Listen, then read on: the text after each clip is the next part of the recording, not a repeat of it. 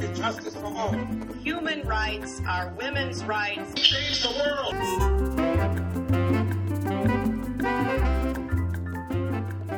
Welcome to Global Dispatches, a podcast about foreign policy and world affairs. I'm your host, Mark Leon Goldberg, editor of UN Dispatch. And in this show, we discuss topical global issues, and I have conversations with foreign policy thought leaders who discuss their life, career, and the big events that shape their worldview. The Syrian refugee crisis has finally made it to Europe's doorstep. Over the past several weeks, masses of refugees have made their way to southeastern Europe, mostly en route to Germany and other countries in northern Europe. And now, after four years of conflict, the Syrian refugee crisis is suddenly a crisis for Europe. Here with me to discuss the implications of this refugee flow is Ellen Laipson of the Stimson Center. We have a fascinating discussion about how the conflict in Syria and Iraq is manifesting itself on the streets of Europe, and how the scale of the outmigration from the Middle East to Europe resembles the wave of Irish migrants escaping the potato famine of the 1850s. This episode is being brought to you by World Politics Review, which provides uncompromising analysis of critical global trends to give policymakers, business people, and academics the context they need to have the confidence they want. The good people at World Politics Review are offering Global Dispatches podcast listeners a two week free trial and then a 50% discount on an annual subscription. To redeem this offer, go to about.worldpoliticsreview.com slash dispatches or click the link on globaldispatchespodcast.com. And as always, you can go to globaldispatchespodcast.com to send me a note, recommend someone I should interview or a topic I should cover, or let me know what you think about the podcast. And now here it is my conversation with Ellen Laipson. Looking for a trustworthy podcast to bring you unfiltered viewpoints and experiences on global health? Tune into Global Health Matters, the podcast that connects silos and amplifies diverse voices to give you a holistic picture. Each month, Dr. Garry Aslanyan from the World Health Organization hosts discussions with guests spanning former ministers of health, award winning journalists and authors, and frontline public health workers. Join listeners from across 180 countries for an exciting season 4 launching in June. Global Health Matters is available on Apple Podcasts, Spotify, and YouTube.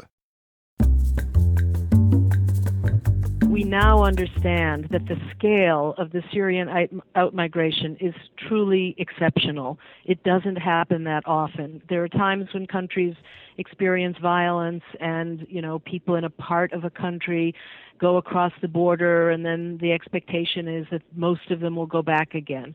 But the scale of the Syrian outmigration, half the population of Syria's population is 22 million people.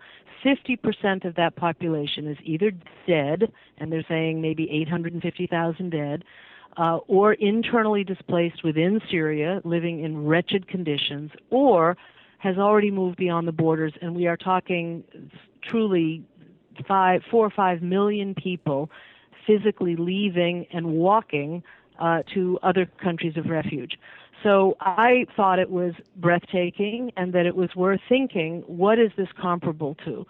So, in the case of the Irish potato famine, which I grew up in Massachusetts, and the impact of Irish migration to the United States is a huge and, of course, positive story over time. But at the time, I'm sure it was seen as uh, a very serious challenge to absorb these desperate, economically you know disadvantaged folks um, who had chosen to mo- to move because the agricultural sector of Ireland collapsed. So literally a quarter of the population left Ireland in the in the decade after the potato crop got this fungus and couldn't grow anymore. Um, and most of those came to the United States. So I was just trying to capture an image that was comparable in in scale in terms of the ratio of the home population that left and the potential impact on the receiving countries. I mean, it, it so is a striking image. I mean, do you mm-hmm. think that um, Syrian migration to, say, Berlin will fundamentally change the character of that city, the way, say, Irish migration changed the character of, of Boston, which you referenced? Well, I think it's possible. I mean, the Germans have made this remarkable decision to, they are saying they anticipate up to 800,000 uh, migrants this year.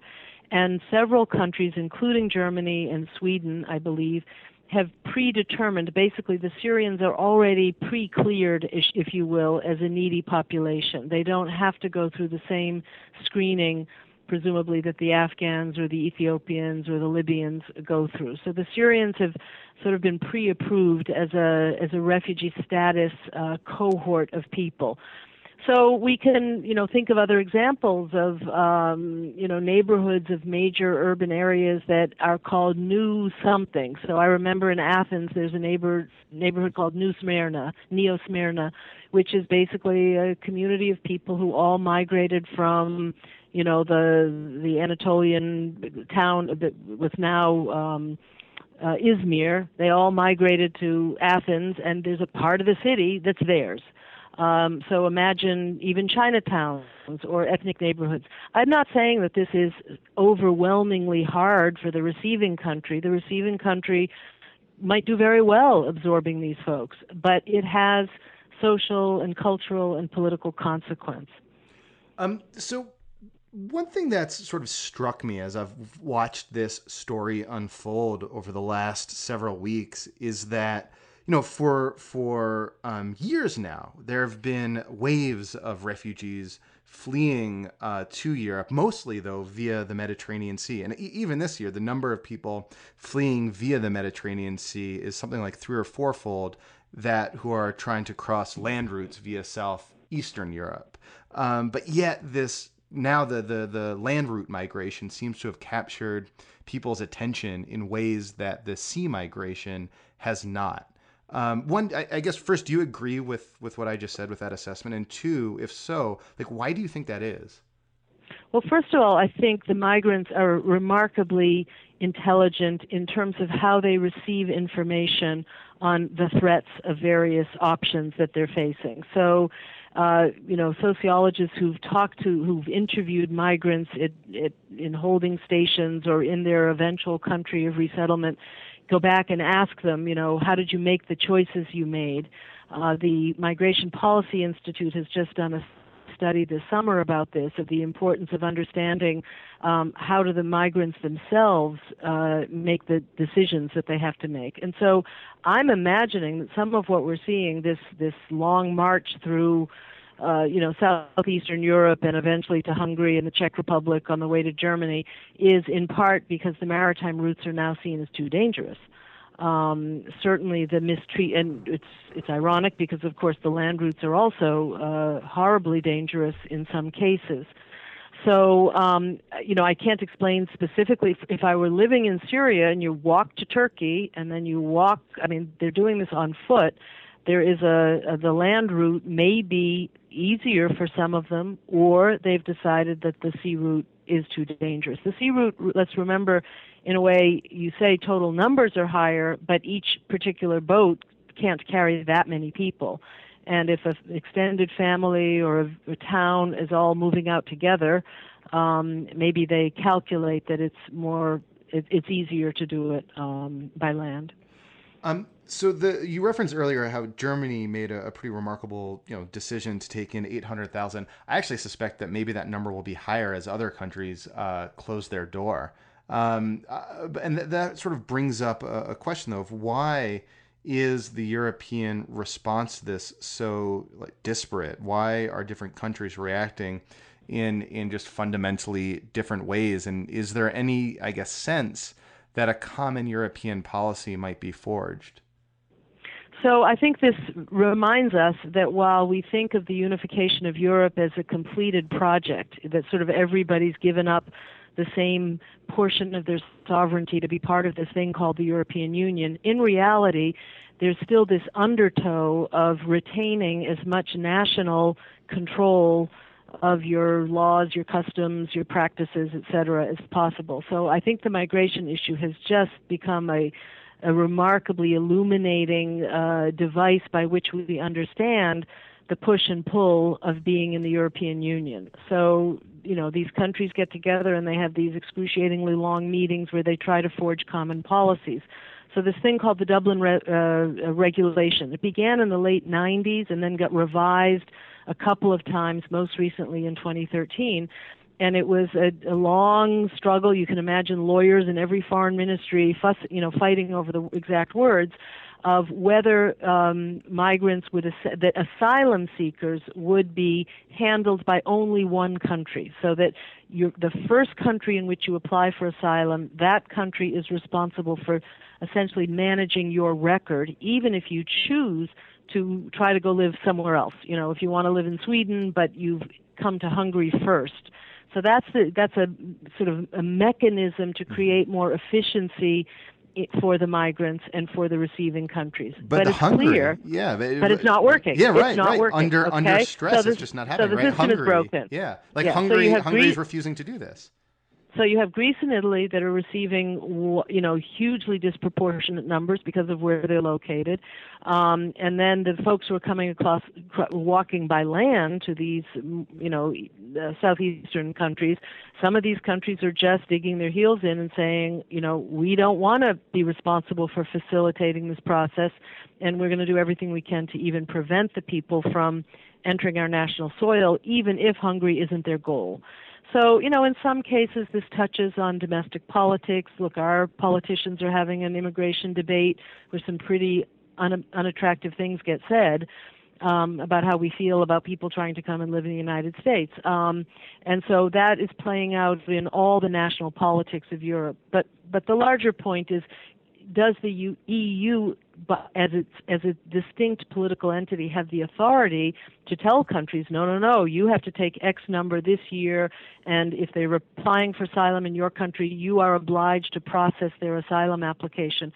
That authority of Brussels, if you think of Brussels as the sort of you know super capital of the European Union, seems to have broken down, and countries are so frustrated at or so fearful of their own domestic uh, you know they can't handle the influx of people um, that countries are just kind of breaking away and going their own way. So my understanding is that the Germans have virtually said we don't consider the Dublin regulations to be operative, you know, or operational for us. We're going to make a, a standalone decision ourselves. We're going Yeah, to set our own policy. I mean, it just seems to, or it goes to show that under enormous stress, like the edifice of the European Union starts to, to crumble a bit.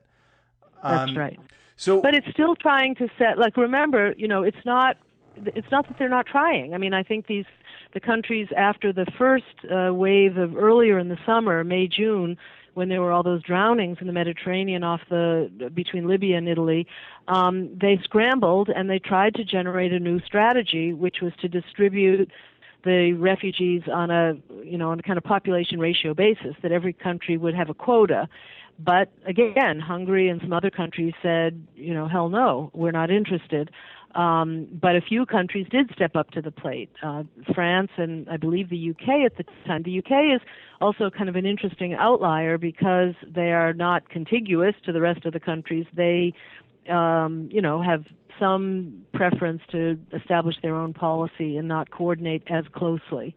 Um, but it, you know, so again, I don't want to suggest that the Europeans aren't scrambling. They're having meetings of ministers of interior and ministers of foreign affairs and border police, and you know, they're they're expanding the coast guard capabilities of Italy and Greece, and there's a lot they have to do. Um, but I think that they perceive the scale of the problem to be overwhelming. In fact, if you look at the populations of some of these European countries, really what is another 50,000 people? You know, it's not Well- like it's going to completely change the demographic balance in their country, but it's been revved up to have such political consequence that they seem to be, um, you know, having trouble um, well, that living up to their principles. Their principles, of course, are universal human rights, etc. I mean, that Um, segues really nicely into into a, another point I, I wanted to talk to you about, which is you know that we're talking about Europe, but by far, by far, the the greatest number of refugees are in the surrounding countries, are in Turkey, Jordan, and Lebanon. Um, Correct, yeah. And uh, so I, I wanted to to ask ask you this. So the humanitarian response in, in just ter- pure you know dollars is only funded at about 50%. So so agencies like the UN Refugee Agency or UNICEF or the World Health Organization, the World Food Program are only getting about half the amount of funding they need to mount a full humanitarian response to help these countries absorb these refugees. Um, do you uh, like draw a direct line between the lack of funding that these agencies are getting uh, to support refugees in the surrounding countries and the desire of refugees to want to go further on to, to Europe? There could well be a correlation that people who realize that sitting in a camp in northern Jordan or in Lebanon, uh, Lebanon doesn't have formal camps. It allows the refugees to kind of make their way into towns and villages on their own. Um, but it may be that the refugees are saying this isn't working either. So what's my next option? Um, and they, you know, may be choosing to move on. But I think I might distinguish between some of the people that went just to Lebanon and Jordan um, and those that clearly are aiming for Sweden or Germany. Um, the ones that are living right across the border, some of them are still going back in and out of Syria or Iraq or you know the other places of, that they're coming from. Um, so some of them, I think, do expect to go home. Um, they still have economic ties to the country they're from, and so I think some of them are less motivated to try to get to Europe, and and some do hope that by kind of hovering on the border, and there's uh, remarkable stories of the kind of economic interdependence. You know, Syrian companies that have now moved their factories to southern Germ- to southern Turkey, and the guy who owns the factory goes back and forth. You know, and he's bringing uh, you know, his inventory of supplies uh, over to the Turkish side, and then he goes back and you know tells some of his workers, "Do you want to work in Turkey or do you want to work in Aleppo?" And so there's a kind of a, local economy uh, of the immediate surrounding territory of Syria that has a different feel to it than the folks who are trying to get into Hungary en route to the Nordic countries. So it maybe that's two different populations. Um, but I also, but I, your earlier point is also quite true that there is going to be, at least in Lebanon and possibly Lebanon and Jordan, a kind of point of no return where these this ability to provide any uh, adequate shelter, food uh, to the to these refugees is on the brink of collapse. You know, the you can tell that the international aid workers, whether they work for the UN directly or whether they're in NGOs, are just heartbroken when you're telling these desperate people that their food rations are going to be reduced by 40% because the international community has kind of lost interest in them. And that's happening now. Um, and so the humanitarian crisis is, is indisputable. Turkey's a different story. Turkey uh, took a very different approach. Turkey's a big country. It's wealthy from a perspective of natural resources and it basically has not resisted the notion that they will now have a Syrian minority virtually permanently as part of their country. Um, so one uh, really important and provocative point that you make in your piece in, in World Politics Review, which I'd like to discuss, is this question of why migrants aren't choosing or opting to go to wealthier Gulf countries, say like UAE um, or maybe even Kuwait. Um, which are are you know com- comparably you know stable and obviously very wealthy. Um, why why is that the case? Well, I'm I'm surmising here. I have not tried to do any empirical, you know, research and interviewing migrants, but it is quite striking to me that this Arab Arab dynamic is is quite distinct. That the Syrians, first of all, if you know Lebanon and Syria, they kind of fancy themselves, you know, very uh, similar to European culture um, by education, language, temperament, etc. So I think there was the cultural gravitational pull of Europe. They all want to live in Paris or Montreal, uh, where they can speak French, etc. So there's been a there's a historical connection there, but it is really striking to me this time how the rich Gulf countries that are now much more urban and developed uh, to the best of my knowledge, didn't even offer to say, okay, we'll take 25,000 Syrians and we'll, you know, build townhouses for you and you can work in our environment. There's jobs for people who are bilingual in Arabic and something else. That it doesn't ha- it didn't happen. And I think it's a, I just wonder whether it's a mutual uh, understanding that it wouldn't work, um, that the Syrians are too, you know, urbane to want to live in the very different political environment of the Gulf, um, and that the Gulf countries maybe are nervous about the the politics that would come with these Syrians. I mean, I would Um, imagine, you know, that that you know, unlike say Europe, uh, these countries are not stable, right? And and so an influx or a large influx of refugees might have more of a destabilizing effect in like you know Saudi Arabia or Bahrain than it would in you know Hungary. Yeah, but you know, look, we've had long, you know, decades where educated Palestinians, you know, formed the backbone of some of the institutions in the small Gulf countries, you know, where they were the teachers and the accountants and you know, they were in most cases not given citizenship, not given permanent rights, but they were at least allowed to live and work there. And it's not happening this time. Um, and I again, I'm I'm surmising that it's the sort of a mutual agreement to to not think that way, to not think that the Gulf countries should be making some kind of special effort to absorb some of these Syrians. And and I just think in, in terms of fairness, when we look at well, the international community isn't doing enough for these people, it's like why is it always Europe's responsibility? What about other countries that do have resources um, in which there are other, you know, shared ties? So I'm not blaming the Gulf countries, but I'm fascinated at how much the Syrians themselves don't seem to be um, looking to the, you know, we saw the same thing with Iraq that virtually no Iraqis tried to get into Saudi Arabia, um, you know, when they were fleeing Iraq. They went to Jordan, they went to Lebanon, um, and they went to Syria. You know, just a decade ago, the flow was in a different direction.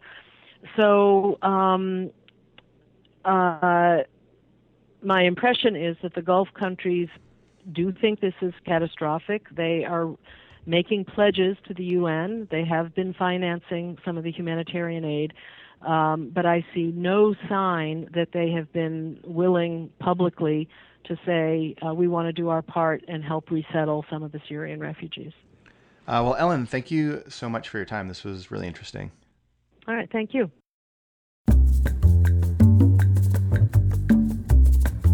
All right. Thanks for listening. Thank you to Ellen and to World Politics Review. And thanks again, everyone who is writing reviews on iTunes. I really appreciate it. And it is a selfless act because it helps others discover the podcast. Also, a huge thank you to everyone who's supporting the Dawn's Digest e book, the Kindle single, Daughters of the Red Light Coming of Age in Mumbai's Brothels. We're improbably still number one on at least two different Amazon charts.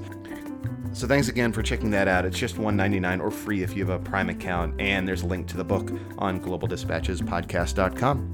All right, thank you so much, and we'll see you later. Bye.